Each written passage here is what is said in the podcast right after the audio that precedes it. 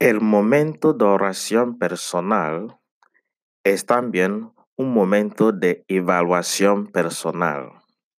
La paz de Cristo sea contigo, viernes 27 de septiembre, memoria de San Vicente de Paulo, patrono de todas las obras de caridad en la iglesia. Nuestra lectura antes de hoy es de Lucas capítulo 9, continuamos de 18 a 22. Jesús, después de orar, estando orando a solos, luego sus discípulos, estando ahí, se dirigió a ellos y preguntó, ¿quién dice la gente que soy yo? Como ya sabe cómo terminó, ese relato Mateo tiene en capítulo 16. Pedro afirmó, eres el Mesías después de dar la respuesta de la gente.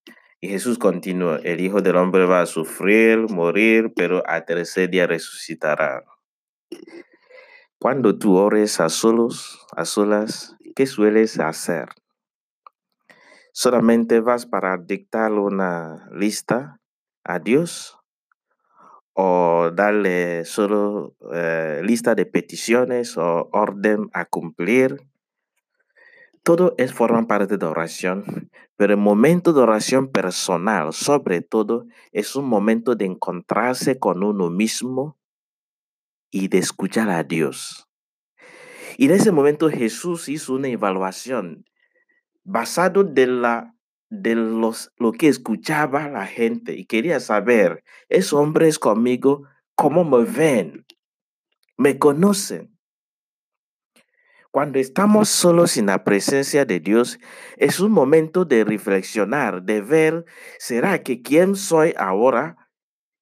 ¿Seré es lo que Dios que lo que Dios quiere de mí, lo que estoy haciendo? Los planes y propósitos que he marchado y visiones, estoy caminando en, la misma línea. Lo que Dios me ha indicado, estoy caminando allí. Las exigencias de mi servicio o mi compromiso, estoy bien con esa línea.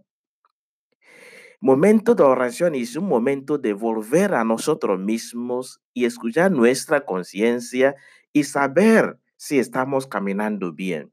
Sobre todo, es un momento de después de reconocer dónde estamos, ahora partimos de ahí para adelante, con la confianza y la esperanza de que el yo de mañana debe ser mejor que el yo de hoy. La profecía de Ageo que estamos leyendo, capítulo 2, versículo 8, tiene ese versículo interesante 8. La gloria de ese templo de mañana será más grande que la, la de ayer. Y por eso Jesús terminó diciendo, a tercer día resucitará. Después de decir lo que va a pasarle a ese hombre.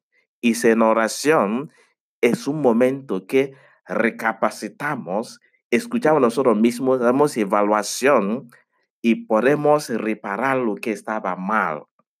Porque es un escándalo cristiano que una persona reza mucho, reza mucho, pero vive como diablo y nadie le reconoce como una persona eh, cariñosa o caritativa.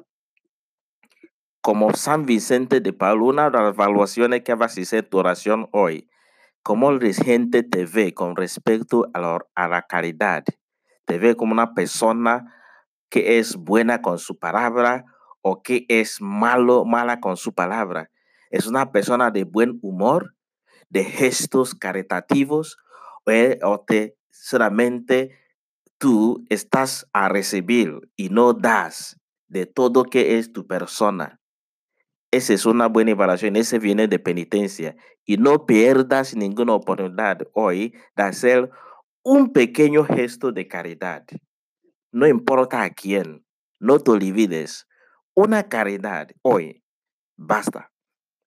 El Señor te bendiga y te guarde en su amor en el nombre del Padre y del Espíritu Santo. Amén.